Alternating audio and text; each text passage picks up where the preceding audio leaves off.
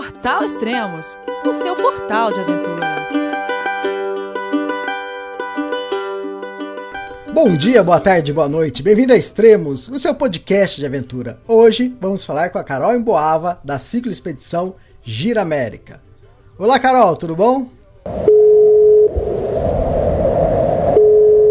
João, é você, meu filho? Alô, pai. Eu consegui. Eu tô no cume do Everest. Eu vi, meu filho. Te acompanhei o tempo todo pela sua página Spot. A família de produtos Spot utiliza tecnologia 100% via satélite para manter você sempre conectado em suas aventuras. Fale de qualquer lugar do mundo através do Spot Global Fone e utilize o Spot Gen 3 para estar sempre rastreado e conectado aos serviços de emergência. Desapareça quando quiser, seja encontrado quando precisar. Saiba mais em findmespot.com.br. Oi, Elias, tudo jóia? Oi, Tudo- pessoal. Tudo bem, Carol. É, a gente se fala pouco, né, Carol? Esse é o 17 podcast. É recordista de podcast no Extremos. Nossa senhora, como tem assunto pra falar? Isso porque a gente É não grava que- todo mês, né? Não, e tem podcast que a gente fala, então, mas é que não sei, não aconteceu muita coisa, não sei. Vai ver mais de uma hora conversando. Isso é verdade. Ó, você tem 17 podcasts com esse, né, no Gira América, e você tem mais 7 no Cicloturismo, que a ideia de, de criar aquele podcast foi é, de você mesmo. Demais, hein? ah, legal. E falta um, hein, do cicloturismo, pra fechar a série. Então, é, a gente sempre fala isso, né? Falta uma, e depois você tem mais ideias. Ah, vamos fazer mais um não sei do que. Bom, então tá bom, vamos gravar mais um. É verdade, isso não termina nunca. Verdade. Ó, deixa eu só. Deixa eu, eu tô aqui no playlist, no seu playlist do Gira América. Do Gira América, com 16 programas, você já gravou 11 horas e quase 11 horas e 20 minutos. Nossa senhora. Ba- Bastante coisa. É áudio, hein? É show de história contada. E isso porque nos. Aliás, Ah, fala. Eu queria, antes da gente começar o podcast de hoje, eu queria agradecer Hum. é, ao pessoal pelo podcast anterior. Por quê? O que meu aconteceu? Deus, foi assustador a quantidade de gente que escutou.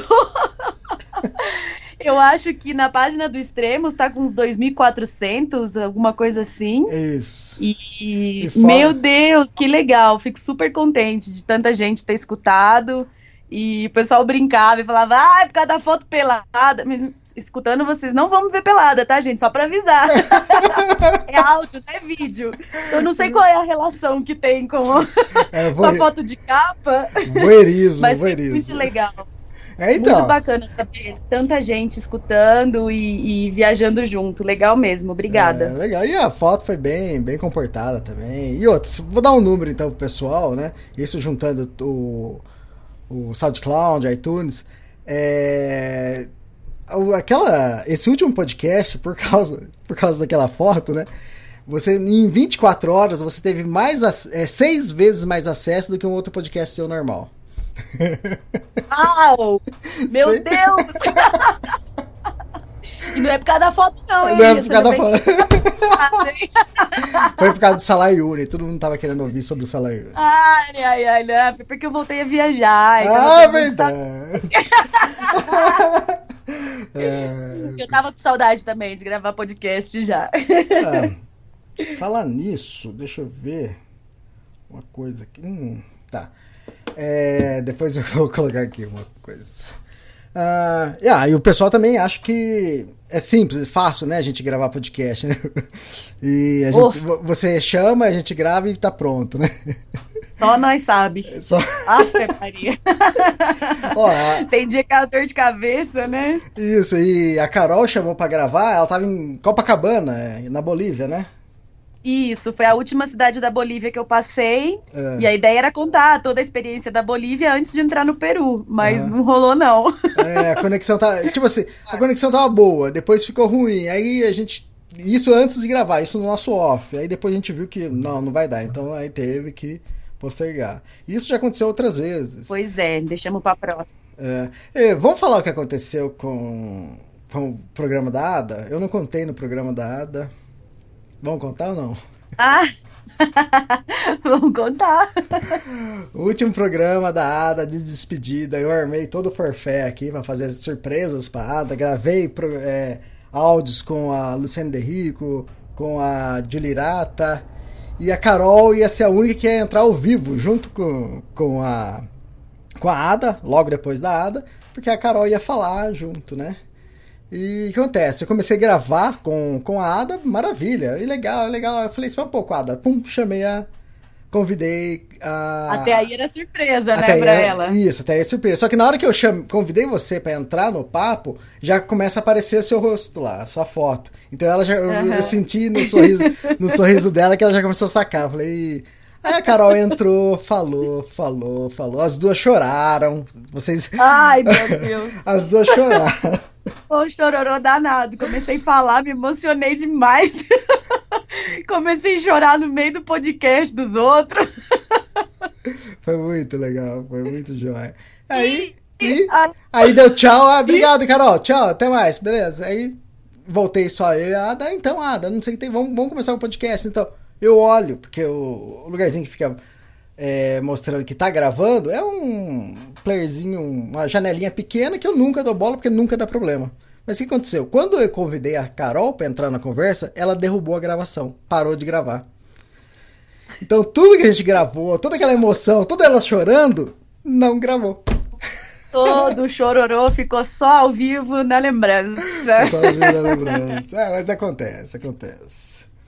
É, já tinha acontecido uma outra vez algo parecido, foi com o Guilherme Cavalari, foi um dos, dos primeiros, quando ele estava fazendo a Transpatagônia, acho que terceiro ou quarto podcast dele. Nós gravando o podcast, e normalmente naquela época o podcast dava 30 minutos, 40 minutos. É, quando tava lá pelos quase 30 minutos, é, o computador resetou e não gravou nada e perdeu tudo. Imagina, voltar a gravar tudo de novo. Nossa. É difícil, viu? Porque aí toda a emoção que você contou, aquela empolgação que você contou, as piadinhas que você fez, tudo, como é que você vai fazer tudo de novo? Exatamente. Não tem mais a mesma Ai. graça, né? Não, tem que improvisar e partir do zero, mas sorte que o da Ada foi bem no comecinho. É, e outra, e, e depois o que acontece? Aí você vai, começa a gravar de novo. Aí parece que você não sabe se você já falou isso ou você não falou, você perguntou isso. Vira uma pois é, fica bagunça. bem perdido. É, legal, legal. Então vamos lá, vamos começar o nosso aqui. É, a última vez que a gente se falou, você estava na onde? Eu tava em Uyuni, tinha acabado de cruzar o, o salar de Uyuni. Tava na cidade de Uyuni, na Bolívia. Tá. Então, antes de começar, então, deixa eu ver se eu consigo fazer uma coisa aqui. Antes de começar, então, do Uni. É, deixa eu ver. Eu não sei se vai dar certo, tá, pessoal? Mas eu não sei se tá no tempo certo. E eu não sei o que tá acontecendo. Tô boiando. Espera aí. Café com doce de leite também. Então, para quem quiser aí engordar uns dois quilinhos, fica uns três dias com ela que dá tudo certo. E também queria falar, porque eu tenho certeza que a Carol não contou e não vai contar, que nós acampamos juntas dessa última vez que ela saiu para viajar. Eu viajei com ela no primeiro dia e para quem não sabe, a gente estava tomando banho pelada no meio do deserto. Passou um caminhão e com certeza a gente pagou um bunda lelê pra todo mundo. Ô Carol, por que, que você não contou essa parte? E aí? Lulu contando nossos segredos. Foi muito engraçado, porque a gente terminou o dia e era tudo subida, né? Então a gente Aham. terminou suada e tal. E a Lu foi viajar comigo o primeiro dia, levou comida, levou água, foi um amor, né? Então a gente aproveitou pra tomar banho, né? O banho de garrafinha. Uhum. Então vamos lá, né? Se esconde e tal. Tira a roupa, se molha, ensaboa e molha de novo. E tá pronto o banho. Só que bem na hora que a gente tava as duas peladoras, passou um caminhão. E os carros passavam e não viam a gente. Mas o caminhão, como era mais alto, meu, certeza que alguma coisa ele viu. Teve uma história parecida na Bolívia, depois eu conto. Quando a gente entrar na Bolívia, eu conto Ah, também. Legal, legal. Então, então vamos lá. Esse aí foi. Isso do Bunda Lele aí foi quando você tava saindo de São Pedro de Atacama, indo pra... Foi, o primeiro dia. Tá. Primeiro dia saindo de São Pedro, indo pra fronteira com, com a Bolívia. Ah, legal. Então agora vamos voltar ao nosso podcast normal, logo depois do Yuni. Vamos lá. E aí? pra onde você foi depois do Yuni? Bom, saindo do salário do Uni, é, a ideia era chegar em Potosí. E, e aí ia ser o começo. Bom, eu achei que o Uni foi a primeira cidade que eu passei da Bolívia. E na verdade, depois que eu cheguei a Potosí, eu vi que o Uni não é uma cidade, o Uni é um povoado só. Uhum. E é, Potosí, sim, é uma cidade grande. A entrada na cidade, bom, antes, né? Foram cinco dias de viagem até Potosí. E realmente, aí sim começa a Bolívia. porque aí são cinco dias sem banho e, e é engraçado, porque no começo da viagem, né, não sei, a gente imagina, meu, dois, três dias sem banho é desesperador. E vou falar a verdade, Elias, aqui, nossa, eu já nem esquento a cabeça mais. Ah, três, quatro. Tem dia que eu fico nos lugares que eu olho e falo, não, vou nem perguntar se tem, se tem chuveiro, porque não, eu sei que não tem. então, assim, foram cinco dias de, de, de, viagem, cinco dias de estrada, tenso, cinco dias seguidos. Eu cheguei em Potosí, tinha uma, uma família que estava me esperando, porque tem uma amiga que está viajando, e a Vivi, e a Vivi tinha ficado com essa família. E ela fez a ponte, fez o contato. Então lá eu sabia que tinha uma família me esperando. Uhum. E só que eu cheguei tão cansada e a entrada na cidade é tão estressante, tanto caminhão, fumaça, barulho, gente buzinando. Por isso que eu digo que essa foi realmente a primeira cidade que eu senti assim de Bolívia, porque o Yuni é super tranquilo, não tem nada disso. E eu cheguei tão estressada e esses cinco dias na estrada foram bastante solitários. Hum. É, fazia tempo que eu não sentia uma solidão assim bem grande. Mesmo cruzando o, o salário do Uni, mesmo a parte das, das lagunas, a, a, parte pequena que eu fiz, é, não tinha sentido uma solidão tão grande assim. E eu cheguei lá com uma necessidade tão grande de conversar, de hum. falar com alguém, de bater papo. Eu tava, eu mandei mensagem para Ada, que a Ada, a gente era a válvula de escape, né? A gente é ainda confidente. era. Não, total. Então eu mandei mensagem para ela chorando. Ai, Ada, o que, que você fez na Bolívia? Eu não tô gostando, eu quero ir embora. E aí ela, calma, Carol, mas é, é assim mesmo, você vai acostumando. e foi tenso. Então eu cheguei e eu não quis ir para casa dessa família que estava me uhum. esperando, porque eu não estava no clima. E eu tinha conhecido no caminho um cicloviajante, um argentino, o Gustavo. A gente viajou dois dias juntos. E o Gustavo adiantou depois, porque ele tinha um outro ritmo de, de pedal e outro ritmo de viagem também. Ele estava de férias, é, ele tinha pouco tempo para viajar e ele tinha que chegar até Cusco. Ele queria chegar até Cusco. Uhum. Então ele apertou o pedal e aí a gente se despediu dois dias depois. Quando eu cheguei em, em, em Potosí, ele estava lá, já num hostel, descansando já uns três dias. E aí eu mandei uma mensagem para ele e falei, onde você tá? Aí ele falou, ah, tô no hostel tal. Eu falei, então vou para aí. e aí fui para esse hostel. Eu acabei ficando lá também três dias. Ele saiu no dia seguinte. A gente ia fazer exatamente o mesmo caminho. Tá. E tá. ia ser uma boa companhia de viagem, mas realmente era difícil. O ritmo dele era muito forte. Ele viajava com a bicicleta bem leve, então era, era inviável a gente viajar junto. E fiquei no hostel três dias, é, fiquei no hostel um dia, e depois eu, no dia seguinte eu entrei em contato com essa família e fui para lá. E acabei ficando mais quatro dias na casa dessa família, que é realmente um amor. Hum. eu adorei, pude conhecer um pouco mais da, da, do país, da cidade, dos costumes, da comida, porque aí é diferente de você estar tá num hostel e sair para comer. A noite que eu fiquei no hostel, a gente saiu para comer pizza, imagina. Tava morrendo de vontade de comer alguma coisa assim, com, com gosto de coisa de casa. E imagina, na casa que eu fiquei, aí eu comi comida tradicional, conheci coisas que eu não tinha nem ideia que existia, umas bebidas, e o pessoal super querido me levou para passear. Foram quatro dias assim de, de carinho de família mesmo, coisa que tava precisando. Que legal. Potosí eu não conheci Potosí. Na verdade, eu saí de Uni de ônibus para La Paz e foi de noite. Então eu, eu, eu, sempre ouvi falar que é uma cidade muito bonita. Olha, vou te falar, assim, não é uma cidade bonita, não. Então. Tem uma cidade mais para frente, que agora eu não lembro o nome porque eu não passei. Sucre, se eu não me engano. Hum, Que é tudo que branco. disseram que é bem bonitinha. Ai, não sei. A Ada acho que passou por lá, mas eu não me lembro, não. Eu não me lembro. Como, não- eu não passei, não sei, não sei como é. Tá. Disseram que é bem bonita e eu vi fotos bonitas também. Mas Potosí é uma cidade mineira.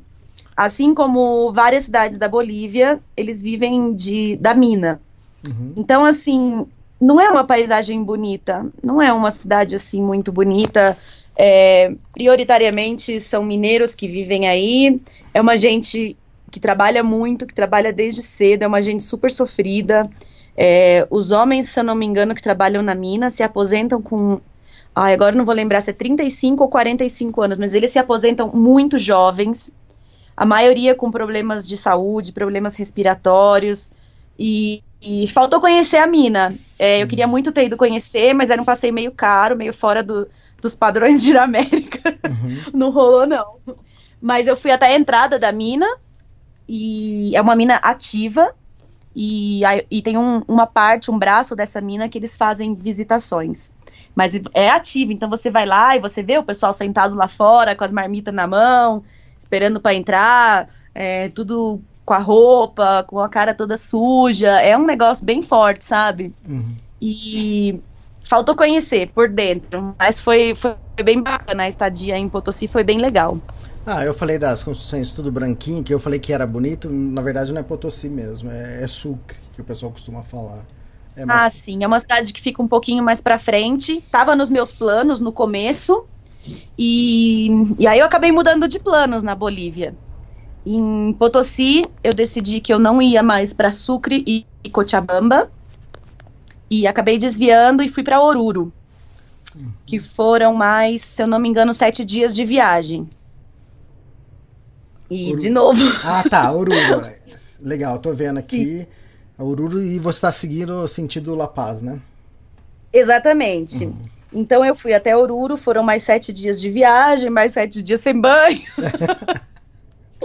Toda essa história da Bolívia. É, E de novo, é um caminho bastante.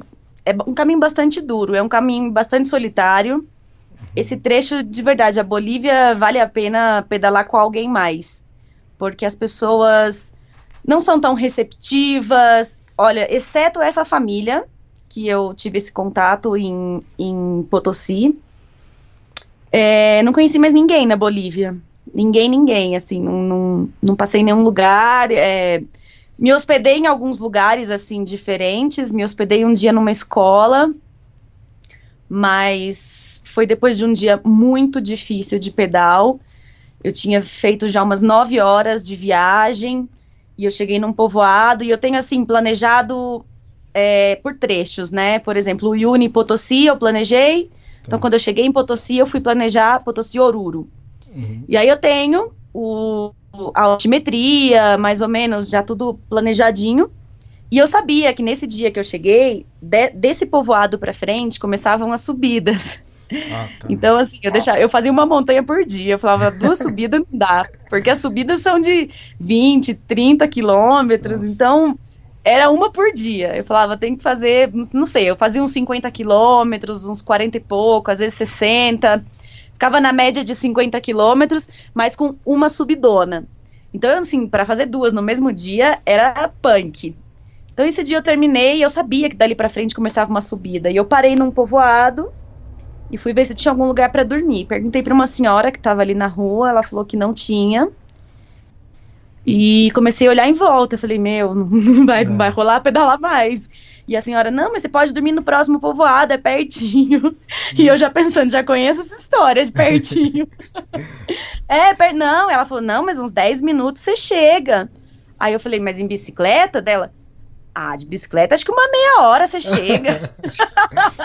Sem noção nenhuma. No dia seguinte eu fiz e eu levei uma hora e meia pra subir, Nossa. Pra chegar nesse povoado. E eu falei, nossa, juro, não aguentava fazer uma hora e meia mais nesse dia. E aí eu vi um lugar pra acampar e falei, eu vou pedir informação. Era uma, uma casa assim meio destruída e tinha duas paredes assim em L. Então eu falei, tá bom, né? Cobre um pouco do vento. E tinha uma casa do lado. Eu falei, vou perguntar, por via das dúvidas, se é propriedade de alguém e tal. E parei na porta e tinha uma senhora lá dentro, com a porta aberta, sentada no chão, sei lá, se ela tava descascando batata, alguma coisa assim. E cheguei, oi, boa tarde, é, tô viajando de bicicleta. A senhora levantou a cabeça e ela falou assim: não. Ô, eu- louco! Não o quê? Aí eu falei, não, queria só pedir uma informação. Ela, não, não, não, não, não. Pode, pode sair, não, não quero. Aí eu, não, mas eu só quero pedir uma informação. E ela, não, não, não. Aí eu falei assim, aí eu fiquei tão nervosa, eu tava tão cansada, eu queria tanto botar minha barraca e, e descansar e já tava, sei lá, uns três, quatro dias sem banho e já cansada. E eu, é sério, você vai me negar uma informação? Nossa. eu não quero te pedir nada, quero só perguntar. E ela falou que não, não e tchau. E eu fiquei desolada. Eu falei, pode ser, meu Deus, como que alguém. Que ela nem, nem esperou perguntar e já falou que não e mandou sair, tchau. Aí eu voltei pra minha bicicleta e falei, meu Deus, será que eu vou ter que pedalar tudo isso? É. E nisso passou um senhor e eu perguntei pra ele de algum lugar pra dormir, pra botar barraca. E ele falou de uma escola que tinha. Aí fui lá, conversei com os professores, aí fui conversei com o diretor da escola. E aí consegui dormir lá nessa escola. É, foi uma noite bem tranquila. Tem uma foto bem bacana. Ih, que eu você postou, tava- cadeirinhas. Fala, como que você Eu dormi fez? numa sala que era educação infantil, então as cadeiras eram bem baixinhas. E Uhum. eu juntei várias cadeiras, uma de frente para outra, e fiz uma camona. Botei meu isolante, meu saco de dormir e dormi lá. E o mais engraçado, assim, tinha algumas crianças quando eu cheguei, porque já era final de tarde. Mas, como é um povoado bem pequeno, as crianças terminam a escola e ficam lá brincando, né? Ficam na quadra. Aí eu cheguei e as crianças, assim, não falam. Não, nada, eles são muito envergonhados, muito tímidos. Então, assim, aí eu cheguei, oi, tudo bom? Posso falar com algum professor? E aí fica todo mundo parado, assim, estátua, olhando. aí eu pensei, gente, será que eles não falam espanhol? né? E eu tô aqui viajando, né? Será que eles falam quechua? Não sei. Porque às vezes, a maioria, a maioria não. As crianças falavam quechua também, mas eles falavam espanhol. E eles ficavam assim, aí um cutuca o outro, dá risada, aí um sai correndo, aí eu, oi gente, vocês conseguem me chamar o professor? Foi desesperador esse dia, não tava dando nada certo. Nada. Aí, assim, consegui, o professor deixou a sala lá pra mim e as crianças ficaram junto. Tinha umas 15 crianças. E, e nada, e não, não falavam, só ficavam olhando. Aí eu, né, tentando interagir, falei: vocês podiam me ajudar pra gente fazer uma cama bem legal aqui, não sei o quê, com toda a minha técnica de professora. Aí eles começaram a ajudar com as cadeiras tal. a- Conseguir umas cadeiras da mesma altura pra fazer uma cama legal, não sei o quê. Aí, beleza, fizemos a cama. Aí eu tentei puxar assunto, nada, não saía nada. É, E eu comecei a arrumar minhas coisas, né? Só que assim, eles ficaram paralisados, olhando assim. Eu me mexia, era uau, vamos ver o que vai acontecer.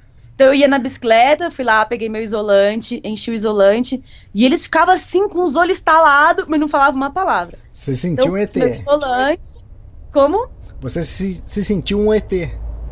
Não, totalmente. Eu falei, nossa, gente, eu sei que é uma coisa diferente, principalmente num povoado tão pequeno, mas eu sou gente também, e eu tava interagindo. Não é que eu não falo o idioma deles, nem nada, né?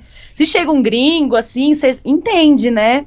Enfim, botei meu isolante, enchi meu travesseiro, botei meu saco de dormir, peguei meu livro, falei, é, vocês me dão uma licencinha pra eu poder descansar? Ai, ai. E aí, ninguém respondeu nada, todo mundo mudo, com aquele olho estalado.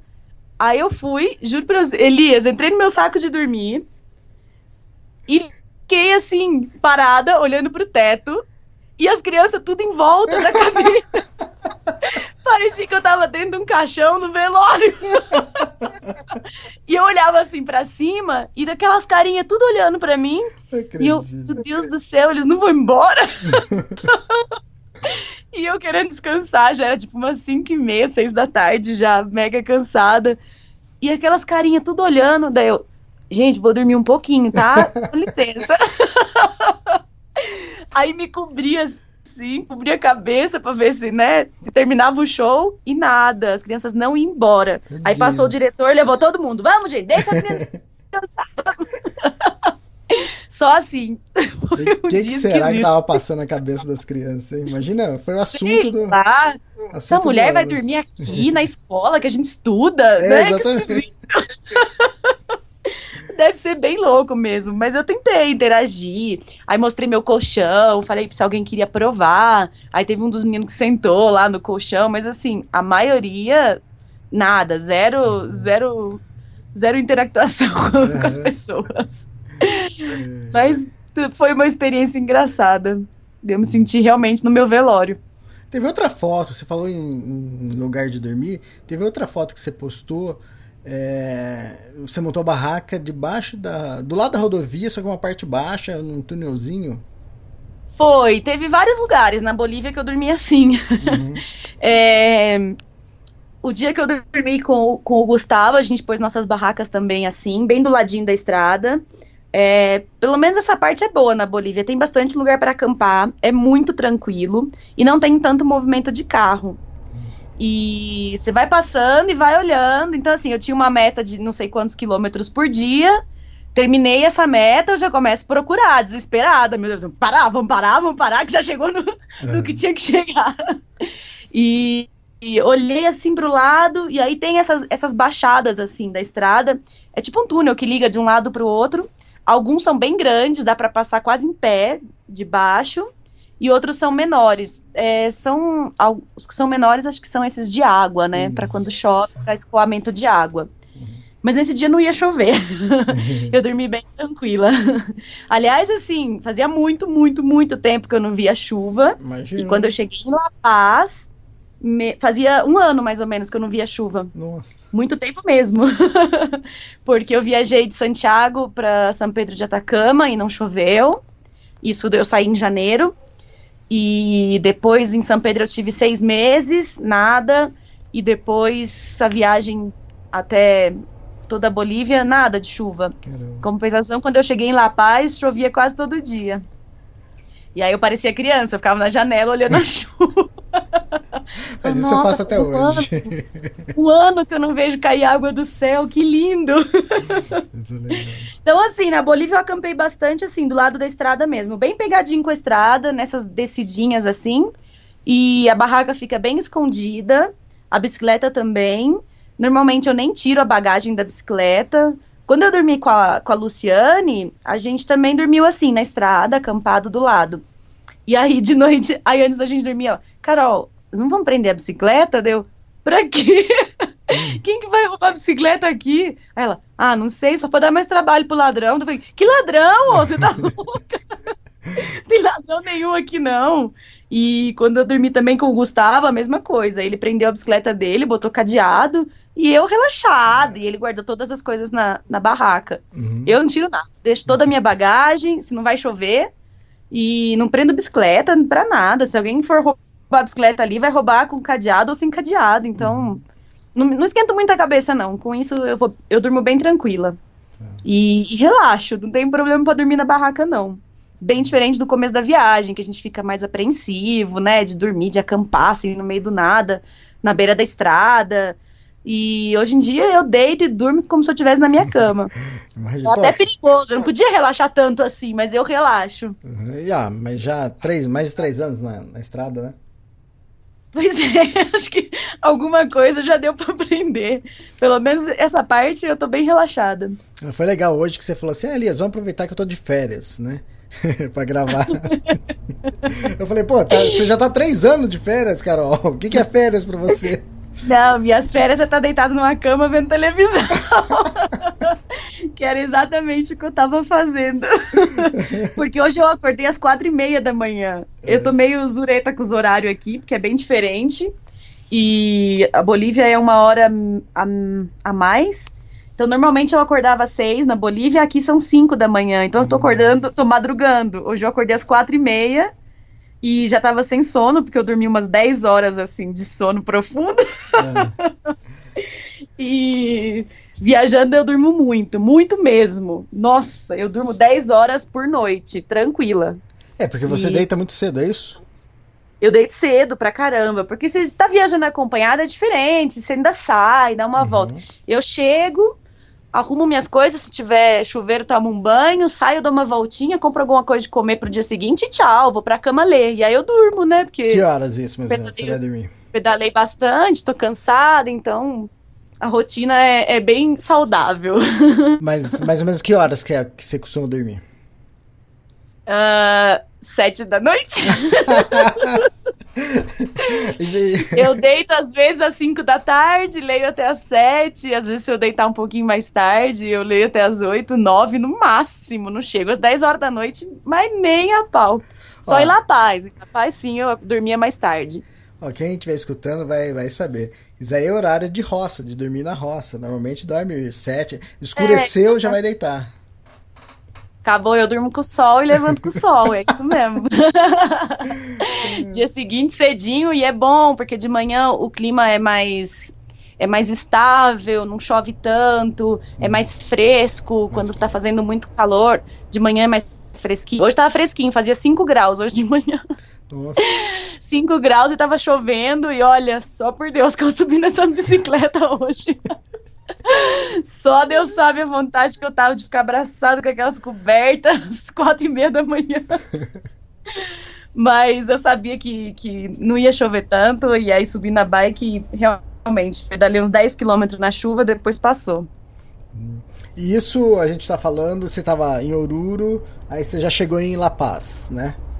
Bom, de Oruro. Aí eu pedalei esses, esses sete dias de Potosí para Oruro.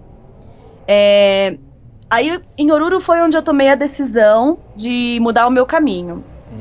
Por, não, em Potosí eu já tinha, já tava Isso. pensando nisso, na verdade. E eu não tinha realmente gostado muito da, da Bolívia. É uma pena, porque eu tava muito, muito ansiosa por entrar num, num país tão diferente. Porque Uruguai, Argentina e Chile tem horas que dá para se sentir no Brasil, sabe? A sim. cultura não é tão diferente assim. Lógico, tem diferenças, claro. Mas tem, tem a cultura é muito parecida. A comida não é tão diferente assim, tem umas comidas típicas, mas você acaba encontrando as coisas que você gosta de comer. As pessoas são receptivas. é, fisicamente, a gente não é assim tão diferente. Aí você entra na Bolívia, é um choque, né? Você cruza a fronteira e As, de as novo cholas. As cholas, e aí, assim, aquelas mulher linda com aquela saia, com as trancinhas, as crianças são tudo fofinhas, com aquelas caras bonitinhas de, de- dos povos andinos. É uma é super diferente, sabe? Totalmente. E eu tava bastante ansiosa pra pra conhecer tudo isso. E foi uma pena, mas foi o primeiro país que eu visitei que eu não gostei. Por N motivos, vários. É, a Bolívia é bem caótica. É, o trânsito é complicado. Eu falo que Bolívia, pra mim, é cheiro de fumaça de carro e xixi. Sim. Esse é o cheiro de uma cidade boliviana, infelizmente. Os carros poluem muitíssimo, muitíssimo. Então, é assim, você não respira na rua.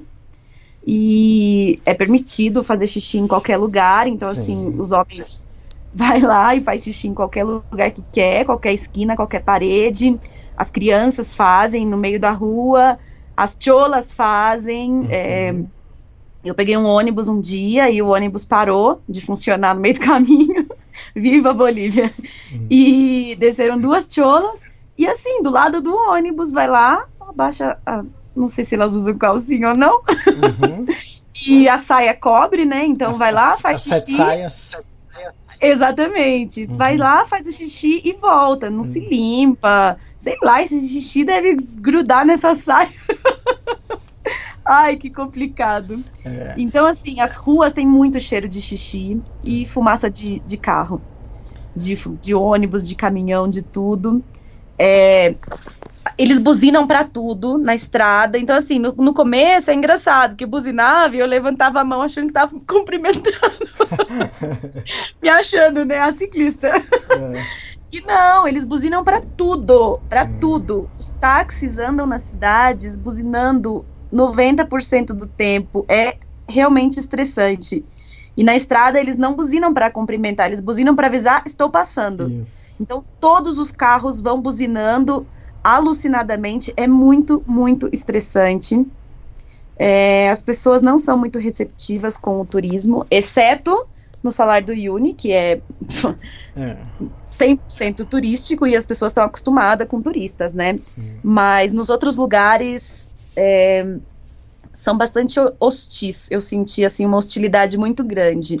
É, É, esse roteiro que você está fazendo, eu fiz em 2006 de mochilão. E eu sempre tive uma mania, desde criança, isso imitando meu irmão, de roer unha. E eu lembro, eu- quando eu fiz essa viagem, que foi mais ou menos o mesmo roteiro que você está fazendo, e eu sabia, já tinha lido várias coisas, e que era muito sujo, e realmente, quando eu estive aí, é mais ou menos o que você está falando, né? E então, quando eu saí para viajar, eu falei, não vou roer unha, não posso roer unha. E isso era uma mania que eu tinha desde criança, entende? Então, eu já adulto e roía unha, que coisa mais feia, né? E beleza, aí quando eu fiz essa viagem, foi de 40 dias, acho, acho que é viagem, coisa, acho que 30, 40 dias, e eu não roí unha um dia. Aí quando eu voltei pra, pra Campinas, eu, eu perdi a mania. Aí nunca mais roí unha. Eu falei, pô, serviu pra alguma coisa a viagem. Então, olha, se serviu para alguma coisa a Bolívia, porque para mim não, eu não levei muitas lições não. Ai, é complicado, porque eu tava muito ansiosa para conhecer. Esse é o problema de criar muita expectativa.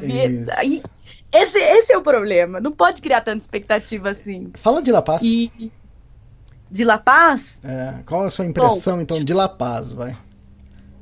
de Oruro eu fui pra La Paz de ônibus. Ah, tá. É, eu realmente já estava cansada, é, já não queria mais viajar pela Bolívia, eu já estava bem estressada, é, eu não estava sentindo prazer de viajar, e aí realmente não tem sentido. Uhum. Eu fiquei quatro dias em Oruro esperando um pneu que eu tinha encomendado chegar, e esse pneu ia chegar em Cochabamba, então eu ia buscar ele de ônibus e voltava. Uhum.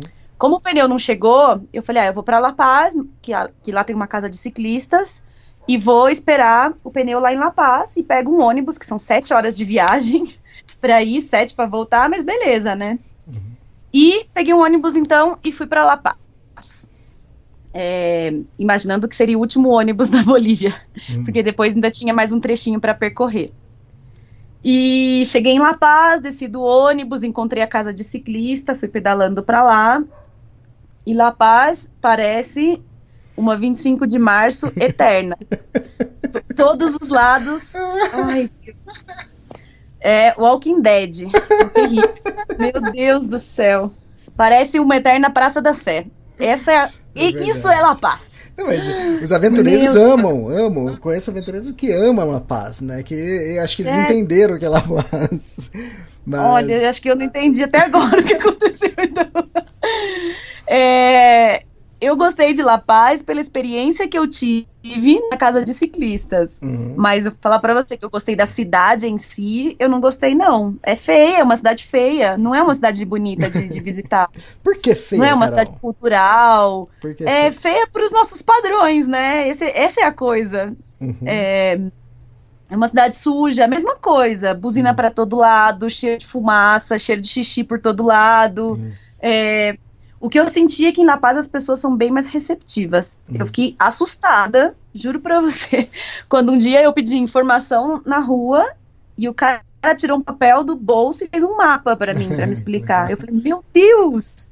Isso é o que a gente faz no Brasil quando alguém Sim. pede informação. Uhum. Só falta levar a pessoa no lugar. É. E, e o resto, quando você pede informação na Bolívia, é, é assim: é, Oi, tudo bem? Boa tarde. É, tô procurando não sei o que, tal, tal lugar. Ah, pra lá. Uhum. Aí você fala: Ah, é, tá muito longe? Não. e aí acaba o assunto, é assim. E ninguém te dá bola. Ah, pra lá. Ou então, só aponta assim com a cabeça, levanta a sobrancelha assim, aponta com a cabeça assim, tipo, pra direita ou pra esquerda. Ninguém te dá muita bola, não, é, é complicado.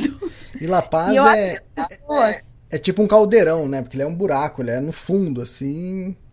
E a cidade. Sim, mas as paisagens são bonitas, eu É. gostei. A cidade, tipo, ela começa no fundo, mas ela vai, alastra, vai até a borda em cima e casa pra tudo é lado.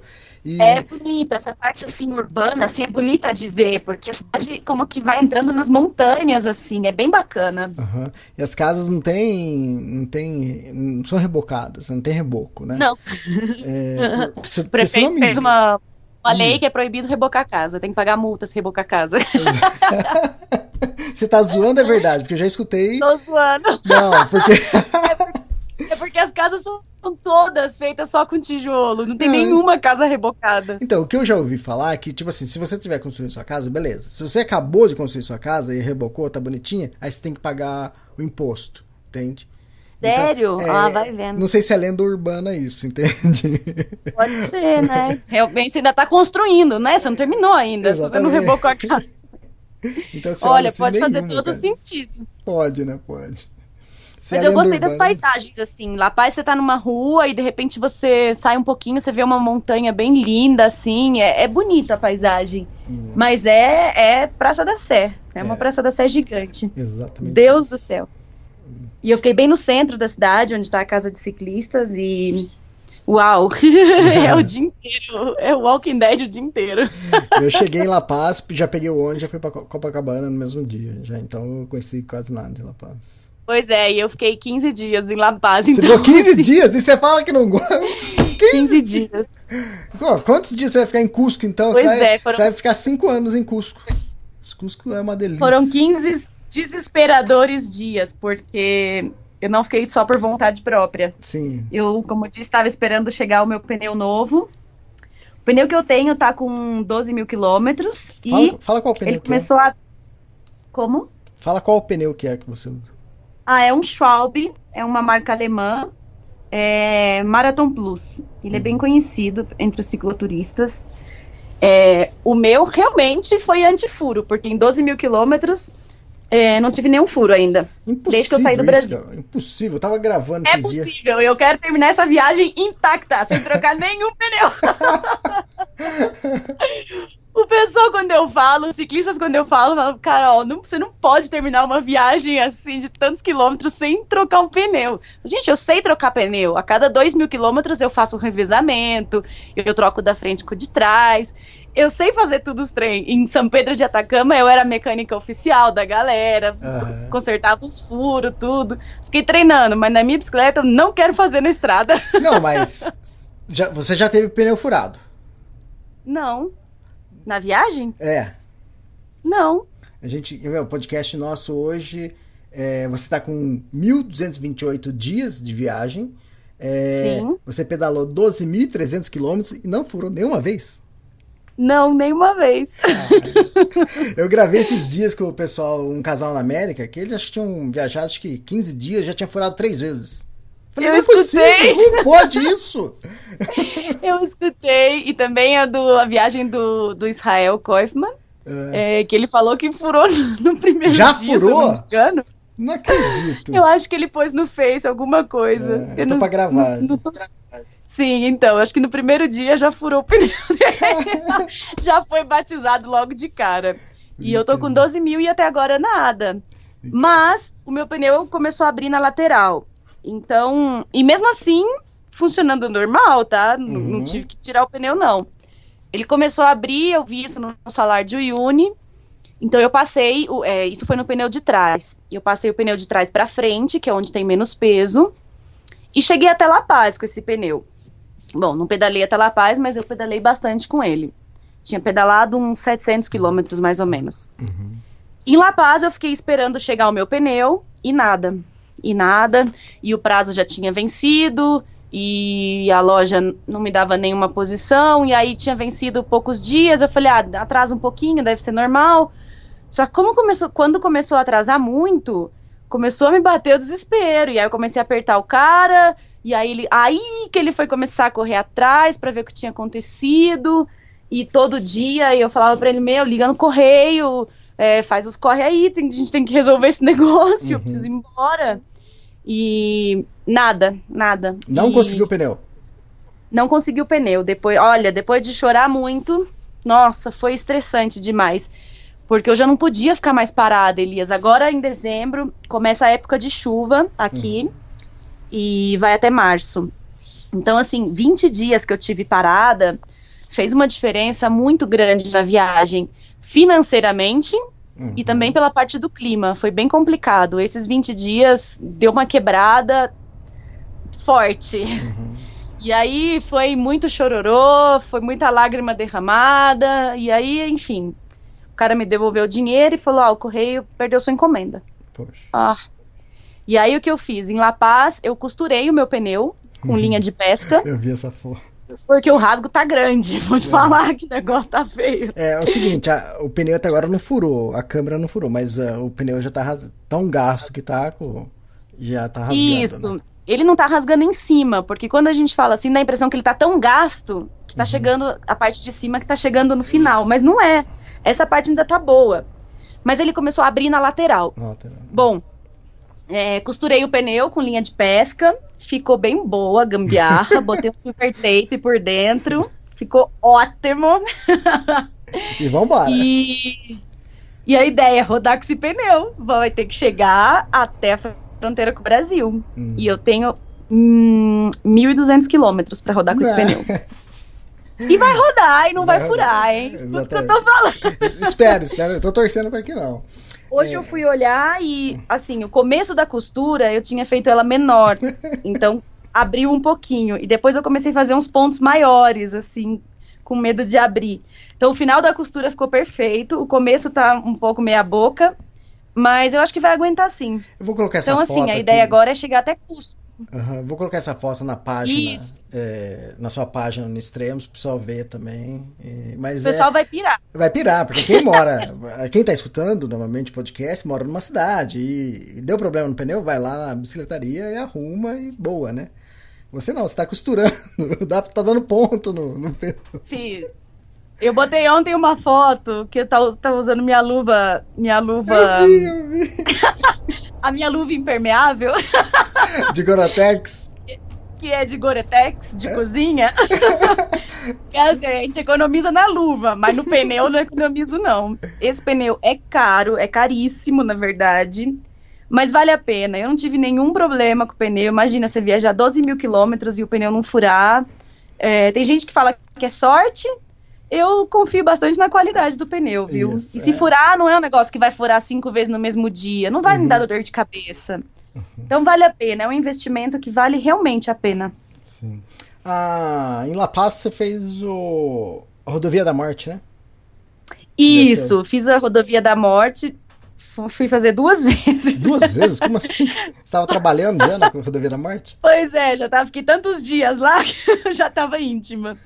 A gente ficou na casa, a gente, né, na casa de La Paz, tinha um monte de ciclista. Uhum. Chegou dia de ter 13 ciclistas na casa, gente de todo lugar do mundo, super legal. E um dia a gente resolveu sair para fazer a rodovia da morte. E, e saímos em sete pessoas. Só que assim, todo mundo, um confiando no outro, que todo mundo sabe o que tá fazendo, né? Uhum. Então, assim, imagina, para juntar sete pessoas, para tomar café da manhã, para arrumar as bicicletas, para arrumar mochila, não sei o que, já demora. Então a gente saiu tarde. E vocês não estavam indo com uma agência? Não, não, a gente foi particular, Uhum. que tem todo um esquema de particular e gastar menos dinheiro, né? Sim. Lógico. Imagina, a gente ciclista, tudo safo já, tudo pobre. então, assim, a gente tinha que pedalar até um terminal de ônibus. E aí a gente saiu, os sete, né? Todo mundo super equipado, que legal, vamos fazer a rodovia da morte, não sei o quê. A gente pedalou 200 metros, e aí a primeira pessoa parou na praça e falou: E aí, pra onde que a gente tem que ir? Hum. Aí um olhando pra cara do outro assim: Ai, não sei, você não sabia? não, não sei, achei que você sabia. Ninguém tinha ideia nem de onde ficava o terminal de ônibus, já começamos tudo errado. Bom, levamos uma hora para chegar no terminal, que são seis quilômetros de subida. Lá a gente contratou um carro, uma, uma van, Uhum. que foi com mais gente, né? Não foi só com a gente. E sete bicicletas em cima da van, tudo apinhocada. Um era um ciclista mais desesperado que o outro. Ai, cuidado com o guidão. Ai, cuidado com o bagageiro. Ai, cuidado com isso. Cuidado com aqui. Ai, o pedal tá encostando não sei onde. Ai, a marcha. Meu, o cara da, da van deve ter dado graças a Deus quando a gente desceu. E aí, assim, fomos até a parte de cima da estrada, que ainda não é a estrada da morte, é uma rodovia. É, descemos as bicicletas, e aí são 30 quilômetros de asfalto para chegar na entrada da, da, da rodovia da morte. Uhum. E lá são mais 30 quilômetros de terra. Tudo descendo, 60 quilômetros de descida. Descemos um frio desgraçado, desgraçado, porque a gente tava a 4 mil e não sei quantos metros, 4.700 se eu não me engano. Fazia muito frio. Então a gente desceu e começou todo mundo a botar as roupas que tinha, o pouco de roupa que tinha. Hum. Porque a gente não saiu preparado, a gente não imaginava que ia fazer tanto frio assim. E, bom, começamos a descer, começou a chover. Começou a chover e água, água, água, começou a chover granizo, umas pedras gigantes. E aí a gente desceu 15 quilômetros, mas com muita chuva, Isso no com asfalto. muito granizo. No asfalto. Uhum. Então, assim, os freios, meu freio tava derretendo, Uhum. derretendo, tava saindo uma meleca do- do- dos freios, tava derretendo de verdade. E tava fazendo muito frio, a gente tava tudo molhado. Nossa, foi assim uma desgraceira. A gente parou num povoadinho, 15 quilômetros depois, e foi todo mundo comer, né? Porque a gente tava com frio, então queria comer alguma coisa quente. E enquanto a gente comia, a gente tomou. A gente, eu e mais um ciclista, a gente tomou a decisão de voltar. Tá. A hora que a primeira pessoa levantou a mão e falou, gente, pra mim chega, eu falei, ah, pra mim também. Eu não quero mais. Afinei, vamos voltar pra casa, que eu já tô sonhando com aquele chuveiro. Voltamos. Então, assim, eram sete pessoas, voltou eu e o Hugo, um francês, e o resto continuou, os outros cinco continuaram. E desceram, terminaram, a gente foi pra casa, a gente pegou um, um transporte de volta, que quebrou no meio do caminho, né, só pra ser Bolívia. Então, o rapaz deixou todo mundo dentro da van, entrou num caminhão e foi embora pra La Paz buscar um não sei o que que faltava no, no carro. Ah. E aí voltou, tipo, umas duas horas depois, é, botou lá o, o óleo lá que faltava, o carro não funcionou. Oh, E aí a gente congelando, chovendo, a gente teve que descer, pegar as bicicletas e voltar pedalando. É, nossa, foi uma desgraceira esse dia, muito frio, muito frio. Então a gente voltou para casa, um dos ciclistas chegou às 10 da noite e os outros quatro não chegaram no mesmo dia. Eles tiveram que dormir lá na cidade que termina a, a Estrada da Morte, porque ele- a hora que eles terminaram já não tinha mais ônibus para voltar. Então, assim, foi, foi presepada, total. Saiu tarde, ninguém sabia para onde que tinha que ir. Um caos. Então, depois de uns três dias, eu voltei com o Hugo. E aí a gente foi fazer de verdade. é. Agora eu Aí a entendi gente foi você fez duas preparado. vezes.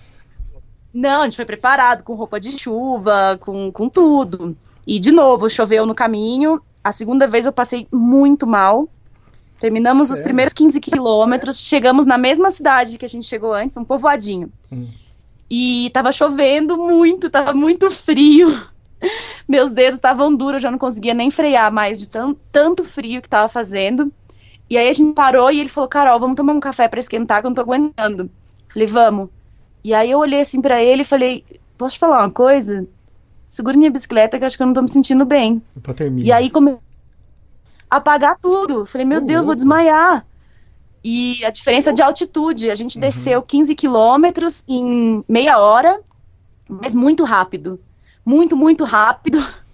E a diferença de altitude é grande e bateu, bateu forte. Eu comecei a tremer, comecei a sentir vontade de vomitar e falei pra ele, segura a bicicleta que eu vou desmaiar. E fui quase de gatinho assim, engatinhando, sentei num banco que tava lá e fiquei uma meia hora parada assim, voada. E ele olhava pra mim e falava, meu Deus do céu, o que que eu faço? Eu falava, não, relaxa, só descansar um pouco que vai passar. E aí realmente passou. Fizemos a carreteira da a Estrada da Morte, que é linda, linda, linda. Pra mim, foram das coisas mais bonitas que eu fiz na Bolívia, competindo com o Salar do Uyuni. Difícil Hum. escolher entre os dois qual eu achei mais bonito. Eu acho que Porque você. faz muito tempo que eu não via, não via tanto verde. Ah. Nossa, eu fiquei alucinada, alucinada. Eu me senti pedalando no Brasil. Hum, Foi muito lindo. legal. Eu acho que você passou mal porque você subiu muito rápido, na verdade. Não porque desceu. Só demo... O que aconteceu foi que demorou a ter o efeito. Porque La Paz, qual, qual altitude de La Paz? Três e pouco? Paz, 3.800, se eu não É, me engano. Você foi até 4,700 e. pô, 3.600, alguma. Não, esse dia é, é, é caótico para o nosso organismo, Uhum. porque a gente sai lá de 3.600, sobe para 4.700, É, desce para 1.100, Isso. uma diferença gigante, de 4.700 para 1.100, depois você entra no carro, sobe de novo até os 4.007 e desce para La Paz 3.006. É uma loucura, eu acho que o organismo não entende o que está acontecendo.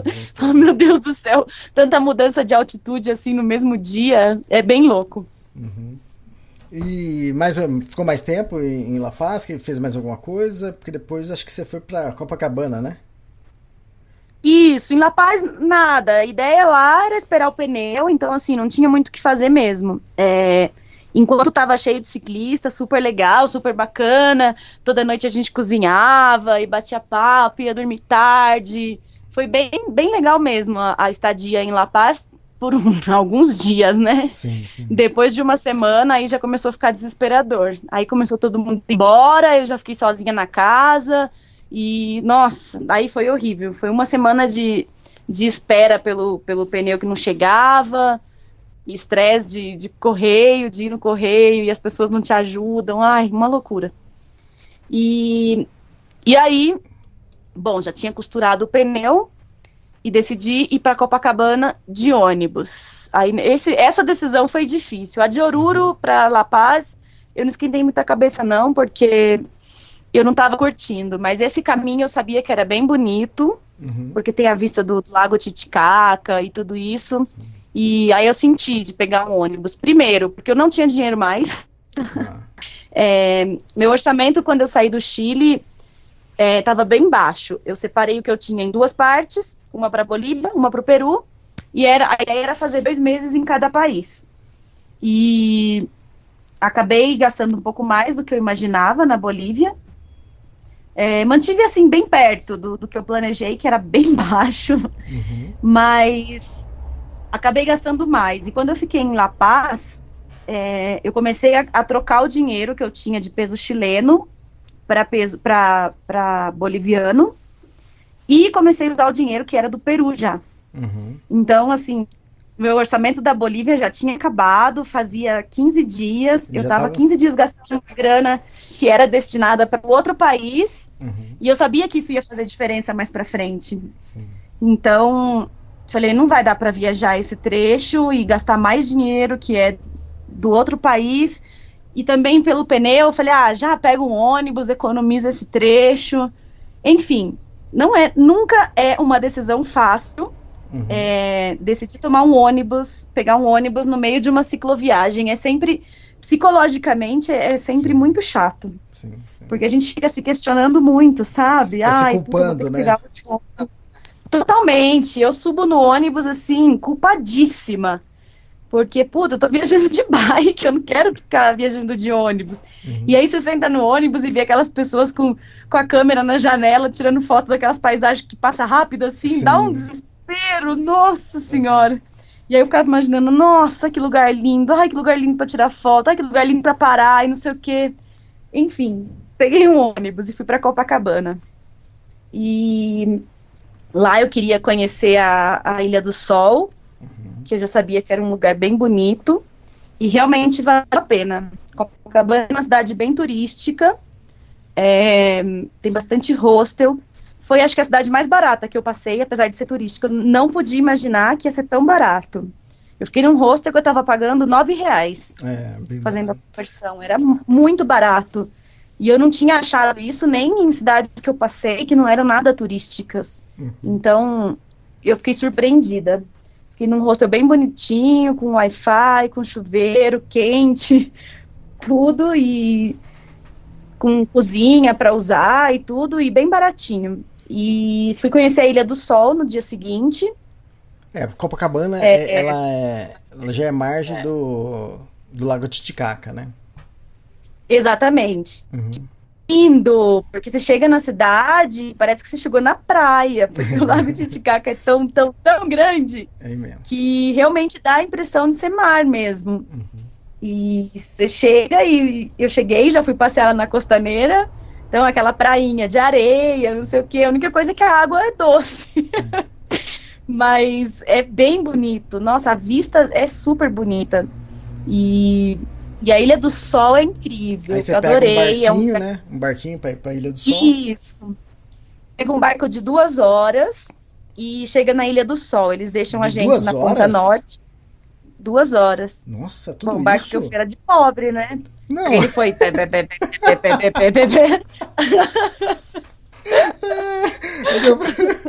Eu fui em 2006, não, lembro, não lembrava que durou tanto tempo assim. Mas tudo bem, deve ser. Pois é. Você não foi nesse também? No pé, pé, pé, pé, pé, pé, pé, pé. Que estressante. E eu esqueci de levar um livro, porque eu devia ter levado um livro. Porque duas horas parada sem fazer nada é bonito pra fotografar e tal, mas Não ah, é mais bonito possível a que é. Eu não tirei muita foto. Pô, não lembrava que era Duas horas. né? Até a Ponta Norte. Uhum. Então eles deixam a gente na Ponta Norte e lá tem os lugares para conhecer. E aí você tem a opção de voltar para o barco, ir de barco até a Ponta Sul e conhecer o que tem lá. Ou você tem a opção de cruzar a ilha toda caminhando, que foi o que eu fiz. E ai, lindo demais, valeu muito a pena. É, paisagem incrível, é, sobe bastante, desce bastante, é bem bonito mesmo, é, isolado, totalmente isolado. Tem algumas ruínas. E cima, única... Sim, tem umas ruínas incas. É bem legal. A única coisa assim que eu realmente me assustou um pouco foi o comércio assim tão grande lá e, e esse comércio ser feito por crianças. As crianças vendem coisas e e o mais louco, uma das crianças eu vi falando em inglês com um turista. Nossa. Mas assim, take a picture, take a picture. e bizarro, porque, meu Deus, que cultura é essa, né? Então, assim, eu fiquei bem assustada de ver tanta criança trabalhando, vendendo artesanato, e eles são fofinhos, né? Uhum. Então, assim, as pessoas param, porque criança, mas não tá certo fazer isso. E, e também com a, com a questão abusiva de cobrar por tudo, sabe? Você desce do barco, aí você tem que pagar 15 bolivianos pra ir pra parte norte. Aí você conhece a parte norte, se você quer cruzar a ilha, você tem que pagar mais 15 bolivianos para fazer a trilha Inca. E aí você chega na parte sul. Para você entrar na parte sul e voltar para o seu barco, você não tem a opção de não pagar. Você tem que pagar mais 10 bolivianos. E, meu, é qualquer coisa. Você respirou lá dentro, tem que pagar. Respirou, vai para outro lado, tem que pagar. Tudo tem que pagar. É bem complicado. E eu já sabia que tinha que, que pagar tudo isso nos três lugares, então eu fui preparada. Mas todos os turistas que passaram ficaram muito estressados com a última vez que tinha que pagar, porque meu, eu já tinha conhecido tudo, e aí você tem que pagar como que para voltar pro barco. e é uma, uma escadaria que você tem que descer só e tem que pagar de novo. E, e é um turismo massivo. Eu tirei umas fotos assim, porque eu me separei do grupo. E é assustador, porque você olha na montanha e é uma fileira de formiguinhas, assim, de gente que não tem fim. E o guia, ah, e a gente começou a caminhar, tinha acabado de pagar os primeiros 15 bolivianos, então a gente chega numa prainha, que é onde o guia fala as primeiras coisas, assim, explica, e aí ele terminou de falar e falou assim, agora todo mundo tem que fazer uma contribuição de 10 bolivianos para o seu guia. Aí eu olhei e falei, Nossa. capaz! Aí o pessoal, ah, mas é que a gente acabou de pagar. Não, não, 10 bolivianos para o seu guia. Aí eu fiquei olhando e falei, eu não vou pagar, não vou. E saí andando. E aí eu me separei do grupo, porque eu já não tava gostando daquela muvuqueira, era muita farofada. Aí eu falei, ai, quer saber? Vou perder as informações do guia, que eram interessantes, porque ele era um guia local, que nasceu lá na ilha, mas eu não tava curtindo fazer com a. Com a eram mais de 50 pessoas, era muita gente. Juntam dois barcos para um guia, então é muita gente. E aí eu me separei do grupo e acabei fazendo mais, mais sozinha mesmo. Aí tive mais tempo para fotografar, porque aí eu me adiantei do grupo. Uhum. E caminhei bem tranquila, mas assim, sozinha. Ah, tá. Mas é, bom, é um outro tipo de turismo, né? É legal, tá. Quem que tem, quem tem pra, quem vai pra esses lados tem que conhecer Isla do Sol, Tem, Copacabana, é, é bem bem- legal. Você ficou quantos dias em é Copacabana? É dois dias só. Tá, O dia que uhum. eu cheguei e mais um dia para conhecer a Ilha do Sol. Ah, não, fiquei três. É, e aí no dia seguinte eu descansei. Ah, tá. Depois de 20 dias parada de- da bicicleta, eu achei que eu precisava descansar um pouco. Na verdade, eu, Mas fiquei meio- eu fico um pouco de medo de ficar dolorida, porque eu tava tanto tempo parada e eu caminhei, sei lá, são umas quatro horas de caminhada no total. E eu falei, nossa, o dia seguinte eu vou estar com as pernas tudo doloridas. Como é que eu vou subir na bicicleta já dolorida para começar de novo a viagem? Uhum. Aí falei, não, vou descansar um dia. Aí a gente saiu no dia seguinte. Fiquei três dias lá. É, e Copacabana é um bom lugar pra você ficar uns dias a mais porque é muito barato, né? Eu lembro que eu. Uma coisa que eu lembro de Copacabana é que eu ter comido um peixe num jantar lá. Eu fui, ah, vou quero comer um peixe. E tem muito lá, isso, isso é barato também. Então. Tem, tem bastante peixe. Eu comi comida bem barata também. Você compra lá uns, uns PF que são super baratos, sai mais ou menos cinco reais. Uhum. Aliás, Bolívia e Peru, a questão da comida. Bom, Peru, assim, tô conhecendo agora, mas a comida é bem barata. Então, assim, dificilmente vale a pena cozinhar. Pra quem nunca. É, pra quem nunca viajou pra Bolívia, viajar pra, o brasileiro viajar pra Bolívia é a mesma coisa que o europeu viajar pro Brasil, em questão de dinheiro, entende? O Exatamente. europeu, quando chega no Brasil, é, É. tudo muito barato, porque o, o euro vale quase 4 reais, né? É, chegar Ah. na, na Bolívia é a mesma coisa. O, o real brasileiro vale muito na, na Bolívia. Exatamente. O boliviano tá valendo a metade. Acho que é isso. Um real, é 50 centavos de Bolívia. Não, é o contrário. Um boliviano, 50 centavos de real. Uhum. Então é a metade mais ou menos do preço e as coisas são baratas. Então, que nem eu falei, um hostel bacana de 10 reais. Você não vai achar isso no Brasil nunca. Imagina. E eu comi um PF por 5 reais. E é bem barato mesmo. Sim. É, depende. Algumas partes não turísticas não são muito baratas, que nem eu falei, eu não, não imaginava que cidades assim que não tem nada para conhecer, que você tem que pagar 25 reais um hostel. Hum, que não é um hostel, é uma hospedagem, né? Um quarto individual com banheiro coletivo. E mas Copacabana é muito barato, tem que conhecer. Ilha do Sol também não é não é um lugar caro e vale a pena ficar uns dias lá. Tá. E de Copacabana você foi pra Puno, que é onde você tá agora. Que aí você atravessou Exatamente. mais um país. Isso, de Copacabana. é, Aí foi assim, eu tava já zerada de grana, tinha trocado mais um dinheiro que era do Peru para poder fazer o passeio lá de barco e, e tinha uma moeda de 5 bolivianos. E aí eu lembrei, no dia de sair, eu lembrei que teve um dia que eu tomei café da manhã e eu comi um pão com manteiga lá no hostel. E aí eu falei, nossa senhora, falta pagar o café da manhã. e aí eu perguntei pra senhora do hostel, eu falei, quando você vai me cobrar o pão? Ela falou, ah, cinco bolivianos. Eu falei, ai, que sorte, porque é a única moeda que eu tenho na carteira. Uhum. E saí só com peso chileno. Uhum. E aí cruzei a fronteira e falei, ai, cruzando a fronteira com o Peru, eu troco, né? Aí aquela felicidade, cheguei na aduana boliviana já quase chutando o bar de lá e falei, ah, Bolívia, tchau, nunca mais na minha vida, um abraço. Cheguei, mostrei lá meu documento. É, não tô viajando mais com passaporte, porque meu passaporte venceu. então tô viajando com meu RG agora. Certo. Então eles dão um, um papelzinho à parte, né? Um selo à parte.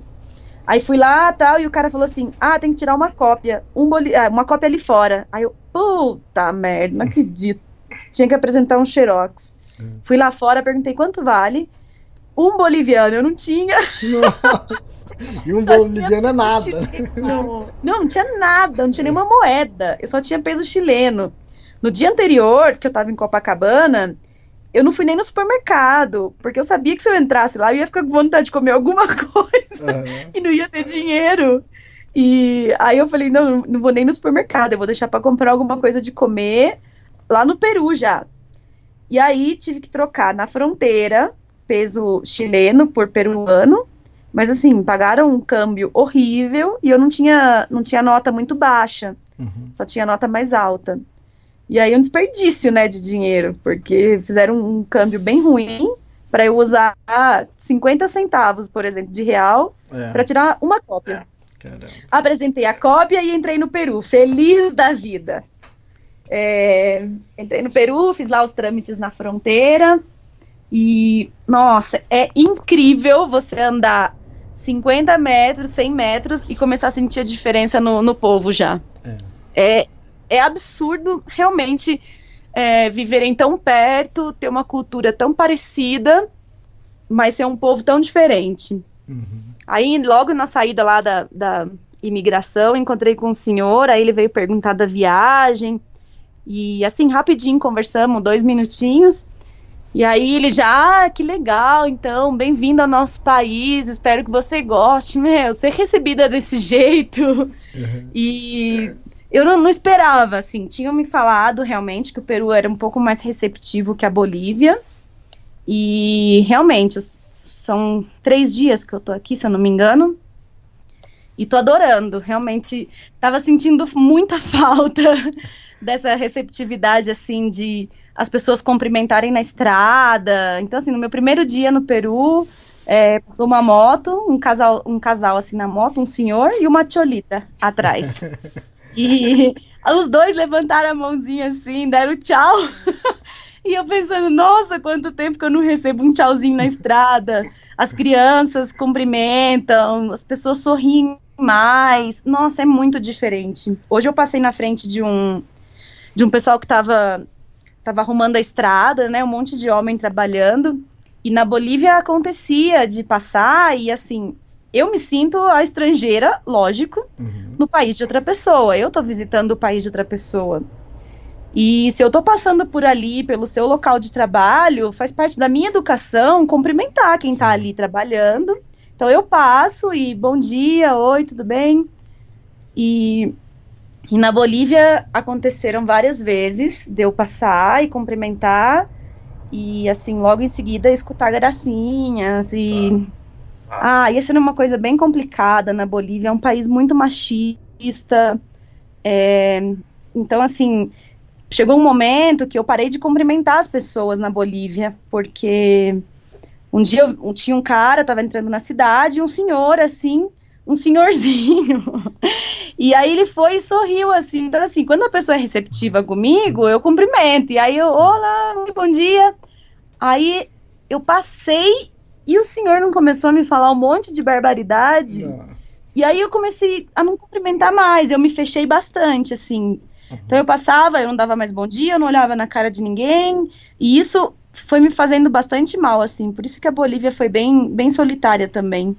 É, nem as crianças sorriem, não cumprimentam, nem nada. É bem difícil. Eu fico imaginando agora, vem na minha cabeça, pegar, colocar você num avião agora e pousar em Paris ou Londres, Nova York. Ah, eu tô preparada. o choque. não, tô falando do choque cultural. ah, bom, pensei que era por causa das pessoas. Não, de tudo, né? Bom, se for por causa da receptividade das pessoas, do calor humano, eu tô bem preparada. Recém saída da Bolívia, já tô no jeito. Não, ia ser um choque cultural gigante, imagina. E o que eu, o que eu imagino, Elias, é que as pessoas que vêm para Bolívia, que vão para Bolívia e fazem os, os tours, os passeios mais turísticos, tradicionais, eu não sei se sentem essa essa hostilidade que eu senti, sabe? É, porque passa por lugares um pouco maiores. É, você não tem que. Você não depende de ninguém nesses tours, sabe? Você já tem seu horário, você tem seu guia, você tem o carro lá, o 4x4 esperando. Você vai, o seu guia cozinha para você. É, é muito diferente. É a Bolívia vivenciar esses lugares assim pequenos, esses povoados. É, você vê como as pessoas vivem sem água, as pessoas vivem sem água. Como? Então, uhum. assim, vem caminhão com água uma vez por semana, e aí, sei lá, é o dia que todo mundo toma banho. Fora isso, ninguém toma banho, é. Não é a mesma coisa de você estar tá viajando por um lugar e parar para pedir água para alguém. Eles não têm. Então, a higiene é muito complicada na Bolívia, muito complicada. E e é, é um choque cultural gigante. Realmente, é. eu não esperava tanto assim, não. Eu, nos mochilões que eu fiz pela América do Sul, é, fui duas vezes para Bolívia, é, eu perguntei para um, algum francês, alemão, é, por que eles estavam fazendo a volta ao mundo. Eu falei, ah, vocês vão passar por São Paulo, pelo Rio, né? Ele falou, não, não, não, não quero passar, quero, gosto mais daqui, né? Eu falei, por quê? Falei, ah, São Paulo é praticamente Europa, né? A estrutura de estrada, de, de pessoas, né? Então é muito, ele falou, é muito parecido com a Europa. Ele falou, ele prefere isso. Então ele prefere exatamente o que você está falando. Ele prefere o choque, né? Esse choque cultural, é isso que eles querem sentir, né? Aquela coisa igual, ele, eles não, não têm prazer, eles não têm interesse. Então o que eles querem é essa ah, coisa eu... diferente. eu acho que, que vale a pena conhecer essa parte diferente. Mas eu não sei se alguém que passou pela Bolívia. Eu conversei bastante com a Ada também, e ela falou: ai, Carol, Bolívia é um caso à parte. É, sim, sim. é, só que acho que no trecho da Bolívia ela estava viajando acompanhada, então talvez tenha sido mais tranquilo. Tá. É, eu acho que, de verdade, não querendo só me colocar no, no clubinho do cicloturismo, mas eu acho que só quem viajou de bicicleta uhum. é, pode sentir um pouco do que eu, do que eu senti. Sim. Porque eu acho que o mochilão você pega muito, assim, pontos específicos. Você Sim. vai de uma cidade para outra. Uhum. Você corta toda essa parte, assim, dessa pobreza extrema. É, é um negócio que vai te chocando. Para mim, foi me deixando meio para baixo, sabe? Uhum. Você passar nas cidades e ver as pessoas vivendo com tão, tão pouca higiene. É, nossa, é, foi um negócio que realmente me, me deixou bastante deprimida. E a questão de não ter o calor humano, para mim foi o que mais pegou na uhum. Bolívia. Eu acho que se tivesse toda essa parte, ah, é um país pobre, é um país isso, aquilo, mas se o povo fosse mais caloroso, eu acho que eu não ia ter sentido tanto. Acho que quando a gente está na nossa vida normal, entre aspas, a gente não, não se dá conta do quanto, do quanto faz falta interagir com as pessoas.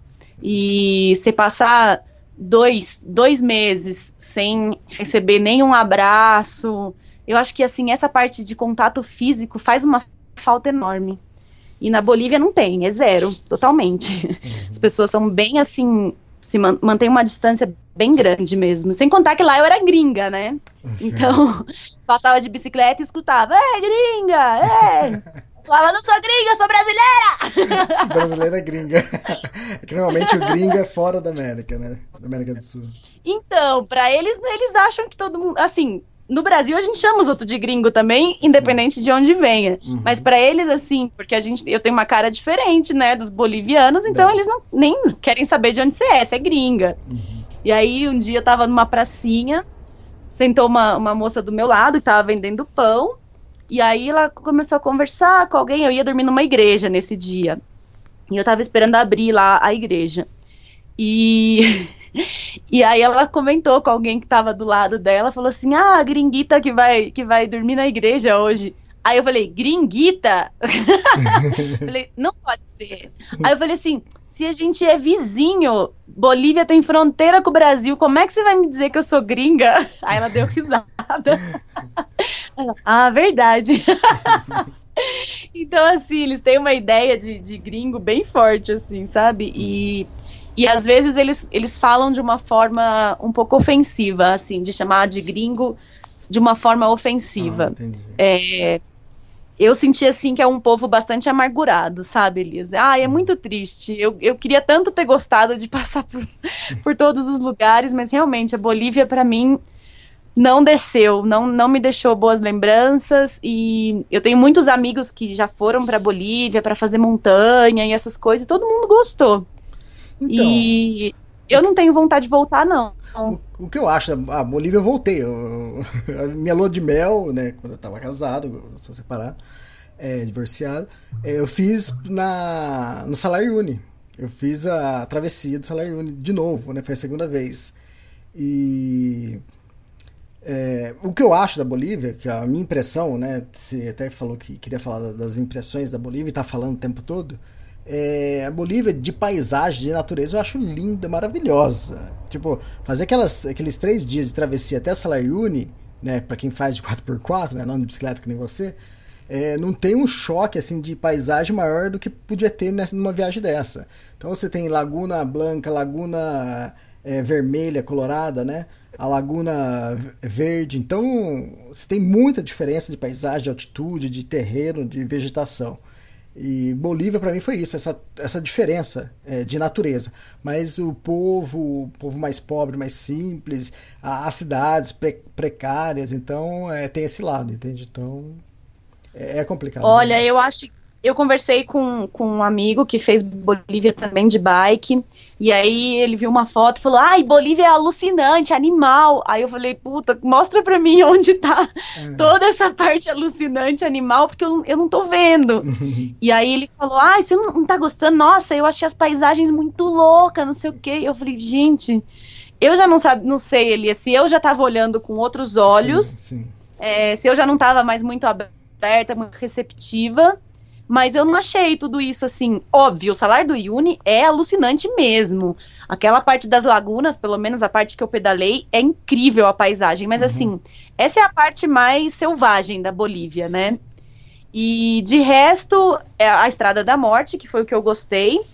Mas assim, entre um caminho e outro, que esse meu amigo falou, nossa, o trecho de, de- do Yuni para Potosí, eu achei muito louco as paisagens. Aí eu falei, putz, sinceramente, Ah, eu não vi assim uma beleza tão, tão, tão grande. Não é algo assim que, que me chamou a atenção, que eu olhava e falava, uau, olha onde eu tô. Não era, era estrada e estrada, montanha, é, tudo bastante amarelo. Tem a parte do altiplânico, que é bem entediante de pedalar. Uhum. É, a altitude no, no comecinho pegou um pouco, porque todo dia eu pedalava por volta dos 4 mil metros. Então subia para 4.200, descia para 3.800 e assim ia todos os dias. É, foi assim um, um esforço físico bem grande. É, mas assim, realmente de paisagem assim, para mim, Salar do Uyuni e a, e a carreteira da, da Estrada da Morte. E de resto, não, fiquei, não ficou muita coisa boa não da Bolívia. Tá. Ô, e agora você tá no Peru e você tá em Puno agora, né? Você vai ficar quantos dias Isso, em agora eu Puno? tô em Puno. Eu vou ficar hoje e amanhã só. Eu Ah, cheguei tá. hoje. Cheguei hoje meio-dia. É, amanhã eu quero ir conhecer Urus, né? Que é- são as ilhas, flo- as ilhas flotantes. É. E depois de amanhã eu já sigo viagem. Tá, as, as ilhas, você vai de barquinho até a ilha e tem o, aí lá tem a ilha feita de totora, né? Aquelas aquelas plantas que, que nascem na água assim. Eles, aí eles fazem uma ilha e eles moram lá, né? E Carol, prepara o dinheiro aí, hein? Jura? Ai, É. não quero ir mais. Não, Nossa senhora. Nossa, Maria, eu tô muito pobre. não, não é que é caro, mas é, aconteceu a mesma coisa que você tava falando lá do da, da Ilha do Sol. Ai, É, tudo tem que pagar. Não, então, exatamente.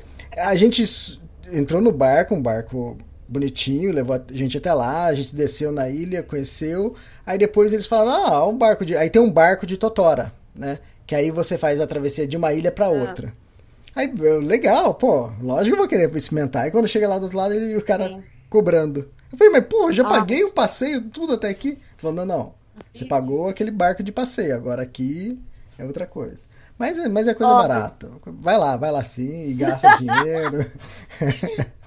Vamos ver, né? Então, a ideia é sair daqui a pouco. Eu vou lá dar uma pesquisada, ver como é que funciona e, e ir pra lá amanhã. Eu até conversei com a Ada hoje pra pra perguntar, pedir informações daqui da cidade e tal. E ela falou: Ah, Carol, em, em, em Puno a gente dormiu numa escola e a gente saiu no dia seguinte, não conhecemos nada. Ah, tá. E, e vale a pena, é um lugar bem turístico, mas assim, são umas paisagens diferentes, é bem bonito, eu acho que vale a pena. E também porque eu vou fazer um caminho bem curto no Peru, né? Eu não vou, não vou subir até o norte. É, daqui eu vou para Cusco, que tá mais ou menos uns 400 quilômetros. Uhum. E surpresa! É, com a mudança nos planos e com a minha pobreza crônica, é, Cusco eu vou ter que ficar. Ah, É, meu dinheiro, meu dinheiro só chega até Cusco. Eu Uhum. achei que ia chegar até a fronteira com o Brasil e não vai rolar. Ah, Porque depois de Cusco com a fronteira eu teria mais 700 quilômetros para pedalar. E esses 20 dias que eu fiquei parada vão ser os 20 dias que, que vai me fazer falta. Então, acabou o dinheiro. Acabou, acabou, não tem o que fazer, tem que trabalhar. Ou Vou pegar um avião e volta, voltar para casa. E eu não vou fazer isso, né? então, assim, Cusco a ideia é ficar um mês ou no máximo dois hum. e ver o que dá pra fazer por lá. Eu vou chegar e não vou ter dinheiro nem pra ir pra Machu Picchu. Ai, que pobreza. Ah, mas depois você Aí- trabalhando lá, você vai. Com certeza. Sim, aí a ideia é trabalhar Uhum. e conhecer Machu Picchu e separar essa grana pra fazer os últimos 700 quilômetros de Peru.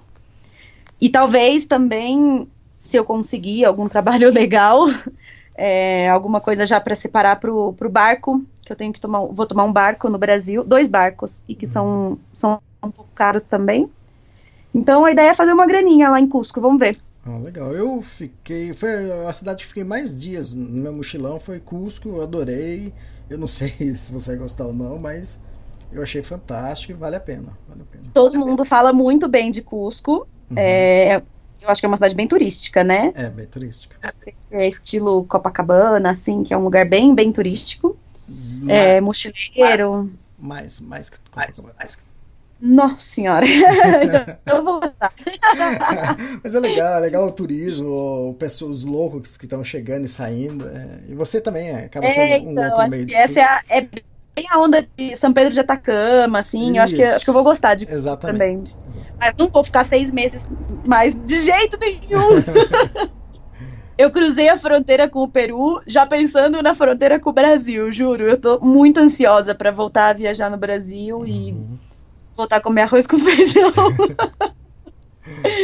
falar português, e eu tô bem ansiosa mesmo. Então, E- assim, eu quero ficar o menor tempo possível em Cusco e o tempo suficiente pra juntar uma graninha, conhecer co- alguma coisa, ir pra Machu Picchu e depois seguir viagem.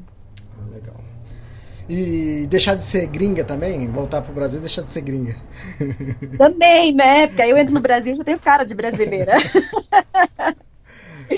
e eu vou viajar pela costa, eu vou voltar, vou voltar neguinha que nem a Ada. difícil, hein? Igual a Ada, difícil. Ah, não, isso aí vai ser uma missão impossível mesmo. A Ada, a Ada já é natural. Nem com muito sol no lombo, não vai dar certo. É, legal. Carol, obrigado por mais um podcast. Ah, deixa eu falar uma coisa. é, antes de terminar, ah, fala sobre a foto da capa. O que, que é isso? O que, que, é- que é essa Ah! foto da capa? A- a- vai ser a foto da capa do podcast. Explica o que, que é a.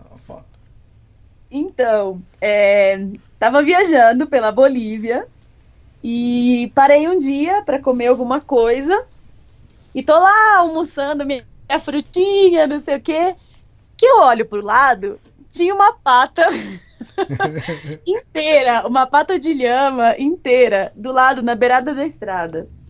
Eu olhei e aí eu tive uma ideia. Ai, acho que a gente, quando tá viajando sozinho, tem muito tempo pra pensar em bobagem. Por isso que eu falei E aí- que é legal o Cusco, porque você vai conhecer bastante louco. Porque a gente acaba sendo um também, né? Mais um no meio dele. Exatamente, não, eu não tenho nem dúvida que eu já faço parte do ti- time. tenho certeza disso. E aí surgiu a foto da capa. E aí, daí eu ainda brinquei e falei: será que isso, isso é uma alucinação ou é uma mutação que eu tô sofrendo na Bolívia? Explica como foi a foto. Que eu- Então, porque aí eu o coloquei- pessoal tá escutando não tá vendo a foto. Sim, então aí eu coloquei a patinha da, da lhama no, no guidão. Do outro lado é a minha mão mesmo. E com a outra mão que tava livre eu tirei a foto. É, Então parece que, que você é metade humana, metade lhama. Exatamente. Mutação genética na Bolívia. Muito legal, ficou muito boa a foto, muito boa. É, desvendado, eu acho que você. Não sei se você tinha comentado, você contou ou não lá no, no post seu. como Eu que- acho que não. É. O pessoal perguntou, eu só dava risada. Só. O pessoal não sabia se ela pegou uma, uma lhama viva e forçou a, a colocar a pata lá, ou se a, a lhama tava atacando ela, não dava pra saber. A lhama cuspindo na minha cara e eu lá, não, bota a foto aqui, vamos tirar uma foto. Que bizarro. Não, era só um pedaço da lhama que tava ali na beirada da estrada. E, e também não é nada bizarro pegar um pedaço da lhama. Não, nada, né? Super normal. É, Ah, eu queria mandar um recado pro pessoal. Tá. Agora começam, começam os posts de Peru. E o primeiro post que eu pus da fronteira, né? Que foi uma foto cruzando a fronteira com o Peru, já veio a primeira piadoca já, hein? Ó, vocês se comportem. é. Vocês se comportem com essas gracinhas de Peru aí, hein? Por favor. Hum, O que que foi? O que que eu tô boiando, hein? Não, alguém já, alguém comentou, ai, não vai faltar Peru pro Natal. Eu já comecei as piadinhas. e aí eu falei, "Ei, cada foto que eu puser do Peru vai ser uma piada atrás da outra. Imagino, imagino. E aí procurem, eu não sei se é o presidente atual ou se ele é candidato, procurem o nome do presidente, que é uma piada bem pronta aí. Não vou falar o nome não, mas podem Tá, Podem dar um Google aí e procurar o nome do presidente do Peru. tá bom, fica. Que eu não sei se é o presidente atual, na verdade. é, pode deixar que fica próximo, próximo podcast, então. Tá joia. Ah, legal, então, Carol, obrigado por mais um podcast. Ó, a gente brincando, brincando que. Ah, não tem o que falar? Que é uma hora e 28 minutos de podcast. Vai vendo. É, vai- Fala mais do que o Homem da Cobra. É, Eu, ia, eu ainda achei mesmo que esse podcast não ia ter tanto assunto, porque eu peguei dois, dois trechos de ônibus e tal, e, e. Mas, assim, eu queria realmente contar as minhas impressões da Bolívia. É, não é frescura. é, não sei, de repente as pessoas. Ai, não gostou da Bolívia porque é pobre, não gostou da Bolívia porque é sujo. E realmente não foi só esse o motivo. é, eu acho que a, a interação pessoal mesmo é- foi o que pesou bastante na, na Bolívia. Então, assim, que venha o Peru. tô, tô gostando de dar bom dia na estrada, de cumprimentar os trabalhadores, o pessoal do campo trabalhando, todo mundo passa, fala bom dia. Hoje eu cumprimentei um senhor, e aí ele, bom dia, felicidade! Ó, Aí eu, nossa, como assim? é como que uma boa viagem. algo- Nossa, eu fiquei tão feliz. E aí eu vou dando risada sozinha pela estrada aqui no Peru. Tô bem contente de estar aqui. ah, legal, fantástico. Legal, então, Carol, obrigado e até a próxima, então. Até a próxima, E- Elias. Obrigada a todo mundo que tá escutando por aí também. Legal, e bom Peru de Natal, hein? Obrigada. Aqui nunca falta Peru, meu amigo. Sempre Tchau, tem tchau. Peru no Natal. Tá bom, tchau. Tchau.